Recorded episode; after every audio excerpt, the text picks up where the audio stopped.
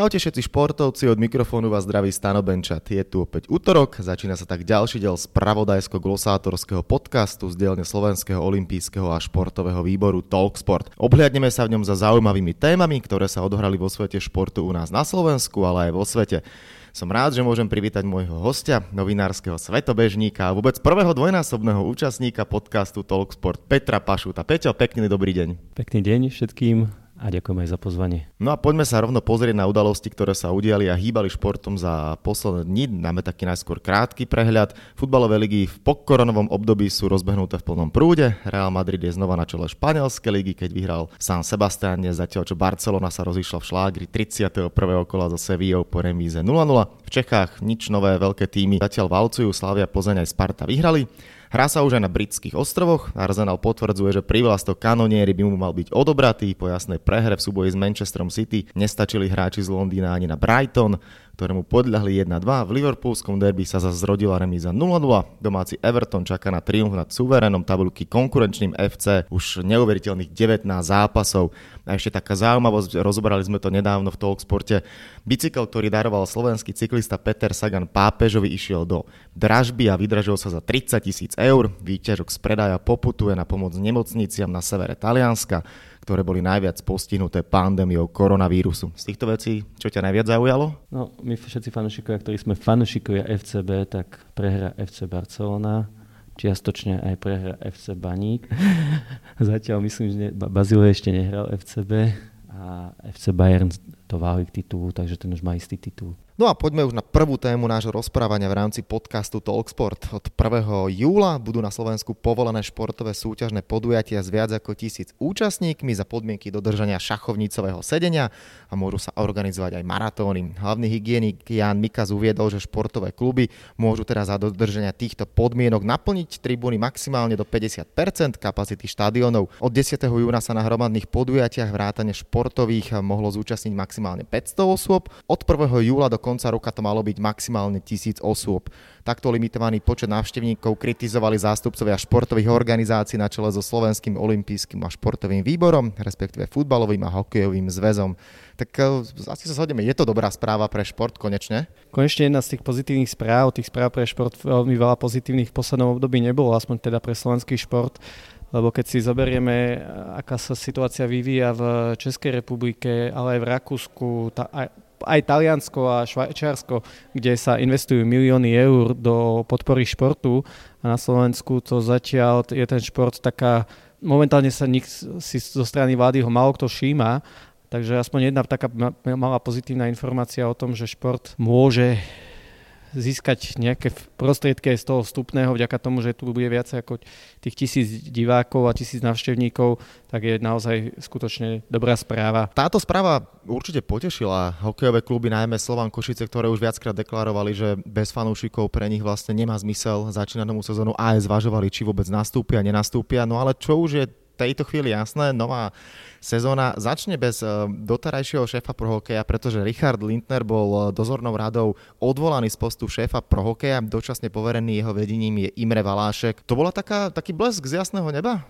Môžeme to tak povedať, nečakaná správa v slovenskom hokeji? Pre to hokejové hnutie asi naozaj skutočne prekvapujúca správa, aj keď možno mnohé veci naznačoval už minulý rok a kongres, keď Rišo nedostal dostatočný počet hlasov, aby sa dostal do výkonného výboru ale v rámci prohokeja tá jeho pozícia bola veľmi silná. Kluby akceptovali tie jeho marketingové aktivity, ktoré vyvíjal v prospech ligy. Ligu posunul niekam, posunul na oveľa vyššiu úroveň, ako bola v minulosti, či už aj z toho marketingového hľadiska, ale aj z toho športového hľadiska takže mnohých to zaskočilo. No ten oficiálny dôvod, eh, jeden z členov dozornej rady Milan Čanky povedal, že hlavný dôvod odvolania je, že kluby nemajú s prohokejom uzavreté práva na reklamu. Richard to mal na starosti a upozorňovali sme ho na to. To je trošku zvláštne možno aj na základe toho, že Rišo sa pravidelne práve že prezentoval ako človek, ktorý reklamu má na prvom mieste a aj tak bol vnímaný, že vlastne snažil sa robiť z našej ligy marketingový produkt, predávať ju a teraz mu vyčítajú, že áno, nejaké zmluvy tam zjavne neboli dotiahnuté dosiahnuté, takže toho ako by teraz stálo krk. Nevidíme to pozadie, ktoré tam je za tým, takže aj to zdôvodnenie naozaj je také prekvapujúce a zvláštne. Akcionári pro hokeja zjavne v tom videli nejaké porušenie pravidel nejaké a rozhodli sa mu vysloviť nedôveru, ale naozaj sú to momentálne v fabulácie, že čo je za tým. Možno viac si naznačí aj streda, keď má Rišo Inter tlačovú konferenciu a povie aj možno aj svoj pohľad na túto vec. Uvidíme, počkáme si na tú tlačovú konferenciu. Aj samotný Richard Lindner teraz e, žiadne nejaké veľké vyjadrenie neurobil, povedal, že počkajte si, bude tlačovka a tam e, bude moje hlavné slovo. Možno aj jeho to celé vlastne samého zaskočilo. Sám som zvedavý na tú tlačovú konferenciu, čo sa tam všetko povie a čo sa vyťahne a ako bude aj Rišo reagovať. Nechajme sa prekvapiť a možno vypávajú na povrch aj niektoré ďalšie veci. Či ho to teda zaskočilo, ťažko povedať. On sám vie, ako to funguje v tom hokejovom nutí, čiže on bude asi vedieť povedať aj viacej a tešíme sa na stredu. No ale na čom sa asi zhodneme je to, že tak ako už po niekoľko rokov a vlastne odkedy prišla aj zmena na poste prezidenta Zväzu ľadového hokeja, prišiel Martin Kohú, následne prebral žezlo Miro Šatan, tak celý čas sa hovorí o tom, ako poďme spájať hokej, všetky kroky pre jednu vec, ale stále to vyzerá to naše hokejové hnutie nie je zjednotené a práve mne to skôr príde, že z roka na rok sa niektoré krídla viac vzdialujú. Tlačovku prednedávno mal aj samotný zväz, kde viacero veci musel obhajovať. Teraz teda takéto niečo, takže také tie pomyselné výbuchy sopky naďalej v našom hokeji pokračujú. Áno, je to pokračujú. Na druhej strane ja tam vidím kopec krokov, ktoré sú spoločné a, a aby sa to hnutie zjednotilo. Bohužiaľ zatiaľ je to o ľuďoch. Keď máme tisíc ľudí alebo 2000 ľudí, tak tie niektoré názory budú odlišné. Otázka je potom už len ako to prezentovať sa. Je tam, vidím snahu, poďme robiť jednotné veci, ale ešte stále tu sú jedinci, ktorí majú možno inú predstavu o tom smerovaní a musia ju dať vedieť, aby to bolo vidieť. Poďme sa pozrieť aj na ďalšie informácie, ktoré sa stali v svete slovenského a svetového športu v podcaste Talksport. Práce na rekonštrukcii štadióna v Banskej Bystrici na Šťavničkách na Národný atletický štadión pokračujú podľa schváleného harmonogramu. Na rekonštrukciu je z verejného obstarávania stanovená suma takmer 13 miliónov eur. Na štadióne by sa mal konať Európsky olimpijský festival mládeže EOF, ktorý bude hostiť od 24. júla do 1. augusta 2021 viac než 3600 športovcov členov realizačných tímov, funkcionárov z 50 európskych krajín. Ty máš k tomuto projektu pomerne blízko. Ako vnímaš najskôr odklad podujatia, ale čo bolo teda pochopiteľné na základe pandémie koronavírusu, no a teraz teda znovu nabehnutie na prípravy na toto podujatie? Rok na vyššie Banskej Bystrici pomôže. V roku 2019, keď Banská Bystrica získala právo organizovať EOF od Košíc, mala na prípravu dva roky. Takto, takéto podujatia sa bežne organizujú 4-5 rokov sa tam dobudováva infraštruktúra, rekonštruujú sa športoviská, pripravuje sa pripravujú sa ubytovacie zariadenia. Neviem, či vôbec teraz v posledných rokoch je nejaký taký podobný prípad mesta, ktoré v tak krátkom čase by vôbec mohlo zorganizovať nejaké takéto významné multišportové podujatie z tohto pohľadu teda ten rok navyše Banskej Bystrici dosť pomôže, keďže spomínaná síce rekonštrukcia Banských šťavničiek, teda atletického štadióna, ten by sa stihol zrekonštruovať pravdepodobne tak či tak aj, aj do pôvodného začiatku EOFu. V meste veľmi túžia, jedna vec je, že túžia, ďalšia vec je, že im aj tá chýba po multišportovej športovej hale. To znamená, že vďaka tomuto posunu sa pravdepodobne podarí aj tú halu postaviť tým pádom Banská Bystrica získa ďalšie pekné športovisko, na ktorom sa môže súťažiť v rámci EOFu a športovci nemusia chodiť do širšieho okolia, keďže sa spomína, že niektoré športy budú aj vo Zvolenie, Brezne, uvažovalo sa aj o žiari nad dronom, takže z tohto pohľadu bude tá ten EOF, čiže tá malá mládežnická Európska olimpiáda, keď sa dá parafrazovať, taká koncentrovanejšia. Zároveň e, pomôže ten rok aj organizačnému výboru vychytať tie muchy, ktoré by ináč nestihol vychytávať počas, toho šprinter, počas tých šprinterských príprav a plus sa stihne pripraviť aj ubytovacie zariadenia, možno tie rekonštrukcie momentálne bežia, už prvé teda začali, niektoré sa už rekonštruujú internáty, ale aj tie internáty budú lepšie pripravené o tie dva roky, ako by mali byť na budúci rok. No, ešte, že to u nás nie je teda také dramatické ako s olympijskými hrami v Tokiu, kde už len ten odklad napríklad stal niekoľko miliard dolárov. V tomto prípade asi nie, nie je to až také finančne náročné EOV je podstatne lacnejšia záležitosť e, a ďalšia vec, že tie investície, ktoré vlastne do tých športovisk išli, tak, e, tak či tak by, by sa to muselo rekonštruovať. A ten odklad rok vlastne nejak ekonomic, ekonomického pohľadu nie, nie je až taký významný ako v prípade Tokia kde je kopec dočasných stavieb, kde bola milióny návštevníkov, kde sa chystali, to znamená, že ubytovacie zariadenia a tak ďalej sa museli presúvať, takže Banská Bystrica je z toho myslím, že v pohode. No a kto je určite v pohode momentálne, futbalový bratislavský Slovan, ten sa totiž opäť stal šampiónom našej futbalovej ligy. Desiatýkrát oslavovali Belasi tento primát na Slovensku po výhre 3-2 v Žiline.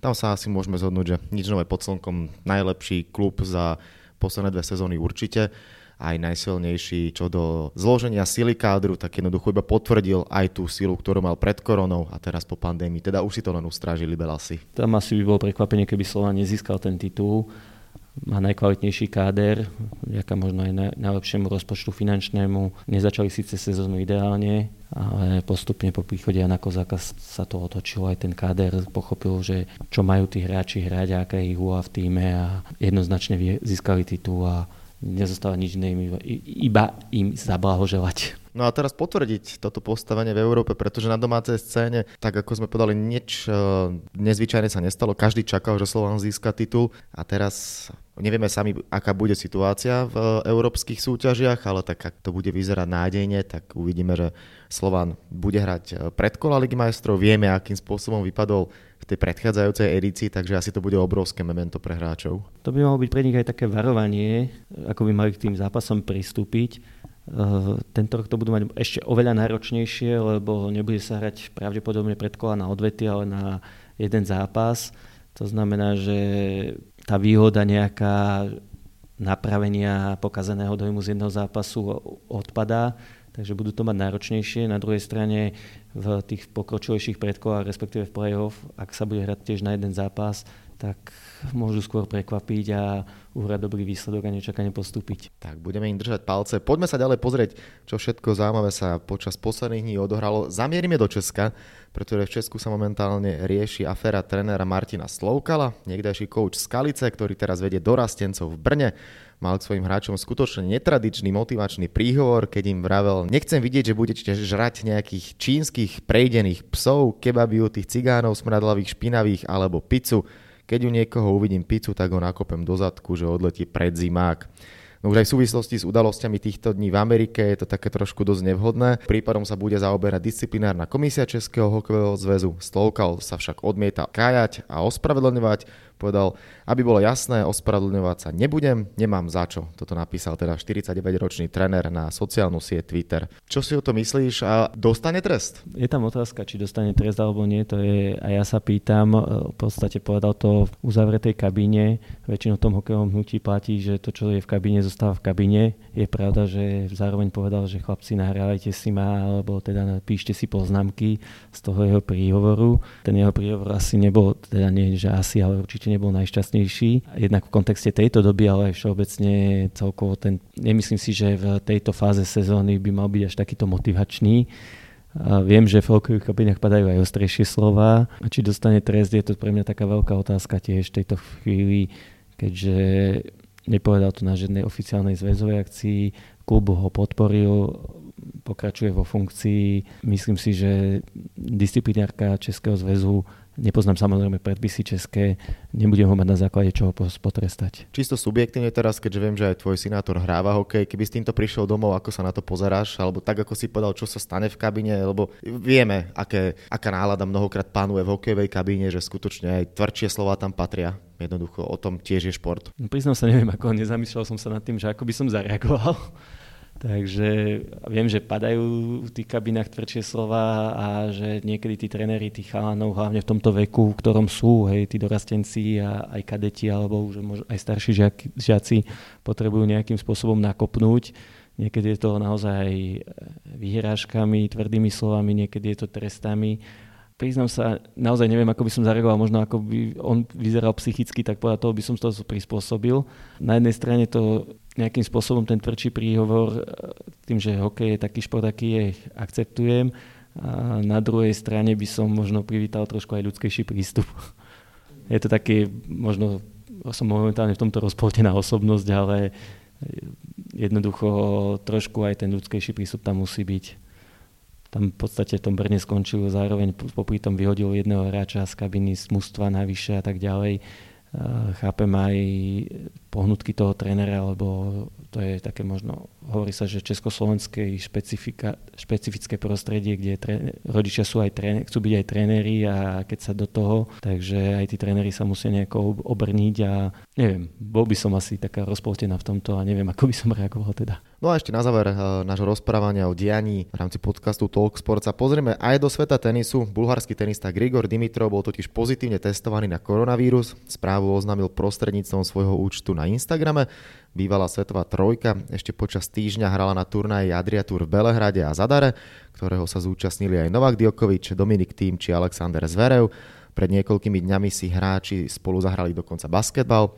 Okrem toho sa na turnaj prišlo pozrieť niekoľko tisíc divákov, keďže v Srbsku tie obmedzenia sú výrazne iné ako v iných častiach Európy. Turnaj nakoniec predčasne ukončili. Dimitrov napísal, že všetci, s ktorými, prišlo, s ktorými prišiel do kontaktu, sú nejakým spôsobom buď už otestovaní, alebo idú do karantény. To je skôr také, že možno tí, o ktorých vedel, ale keďže tam bolo množstvo divákov, tak je to o niečom inom. Ale keď sme ešte pri korone, tak ochorenie COVID-19 sa objavilo aj v svete NHL. Strelec Toronto Austin Matthews je takisto pozitívne testovaný, rovnako ako traja hráči a dvaja členovia týmu z Tampa Bay. Tak ako sa podľa teba bude aj celkovo šport už posúvať a vyrovnávať s koronou? Vieme, že najskôr sa všetko rušilo, teraz už tie opatrenia sú menej prísne. NHL má prípravy na to, že bude reštart. Myslíš si, že to tak aj bude, keď jeden, dva prípady budú, tak budú hráči daní do karantény, či už teda v kolektívnom športe alebo aj v tenise a jednoducho ten svet sa opäť opäť rozbehne? Ten svet sa pomaly rozbieha, nikto nebol na tú korunu pripravený, všetci sa toho zľakujú, keď videli, ako sa šíri.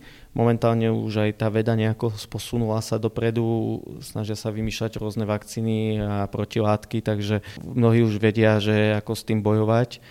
No a každá liga má svoj vlastný protokol, v podstate je to vidieť aj v nemeckej druhej lige, kde boli ešte pred mesiacom pozitívne testovaní hráči Drážan, dvaja myslím, že to boli, alebo traja, teraz si to nepamätám ten presný počet.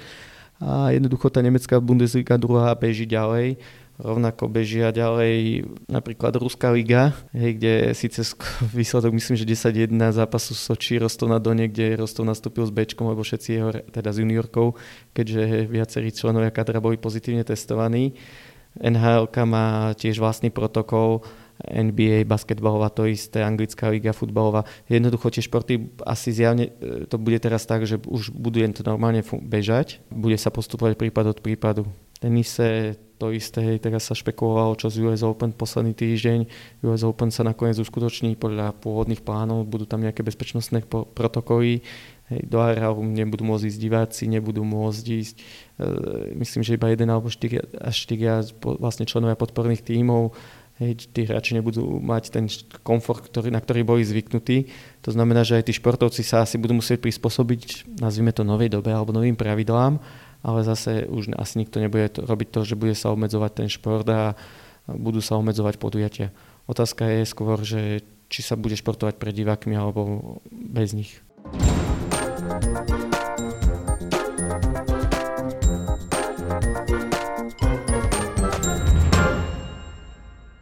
Keď sme pri tých divákoch, no ty napríklad, lebo môžeme prejsť už na záverečnú časť a to je kvíz. Ty sa v roku 1916 možno aj niektorí tešili na to, že si pozrú olympijské hry, ale keďže prišiel konflikt Prvá svetová vojna, tak olympijské hry v tomto roku sa nekonali.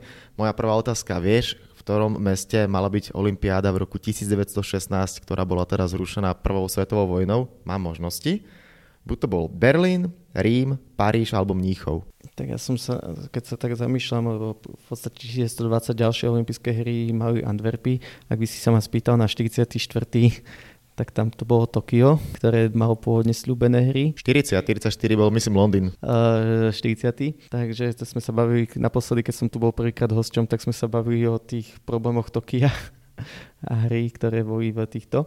No ale dobre, vrátim sa k tomu pôvodnému, tak uh, niečo mi sa mi merí, že s Parížom, ale asi nie, ale nie, dajme Paríž. A je to Berlín. Takže v Berlíne mali byť olympijské hry v roku 1916, ale prerušil to vojnový konflikt, prvá svetová vojna. Poďme na druhú otázku. Šprint mužov na 100 metrov to je disciplína, na ktorú sa každé 4 roky tešia milióny fanúšikov. Prvým mužom, ktorý zabehol stolku po 10 sekúnd bol Američan Jim Hines. Vieš, v ktorom roku sa mu to podarilo? Máš toleranciu 5 rokov. Kde ty chodíš na tieto otázky? Teraz by sa mi tu zišiel žolík na telefón, že zavolať Gaba Bogdaniho alebo Aliho Juka. Po 10 sekúnd. Rok 1983 Nie, blbosť. V 83. boli majstrovstvá Európy sveta v atletike prvé, tak dajme tomu 79. Stále nie si v tolerancii. Bolo to 20. júna 1968 v Sakramente časom 9,99. O pár mesiacov neskôr vyhral časom 9,95 zlatú olimpijskú medailu na hrách v Mexico City. Takže už v 60 rokoch sa to podarilo. Mám veľmi zlý pomer momentálne. Mal by som ho treťou otázku vylepšiť. Tak poďme na ňu. Ideme viac do súčasnosti. Na olympijských hrách v Pekingu získal ruský rodák reprezentujúci Slovensko David Musul bez bronzovú medailu v zápasení voľným štýlom v kategórii. 120 kg. To si aspoň pamätám, tam som videl aj ten jeho zápas a pred rokom na valnom zhromaždení Slovenského olympijského športového výboru David dostal dodatočne striebornú medailu od Danka Bartekova s prezidentom Antonom Siekovom ju odovzdali v mene Tomasa Bacha. Tak, v roku 2007 získal David Musulbe zlato v kategórii do 130 kg a teda od tých 8 spomínaných rokov v Pekingu bronz, dodatočne teda strieborná medaila. Tak napokon jedna, dva bilancia. Neviem, či sa mám tešiť. Si ako Marcel Merčiak. Takže tak. No dobre, Peter Pašut bol ďalším hostom eh, podcastu Talksport. Eh, Peťo, ďakujem ti veľmi pekne za tvoje postrehy a názory, za obhliadnutím sa za poslednými dňami, čo všetko sa zaujímavé stalo v športe na slovenskej aj svetovej scéne. Ešte raz ďakujem a všetko dobré. Všetkým takisto všetko dobré.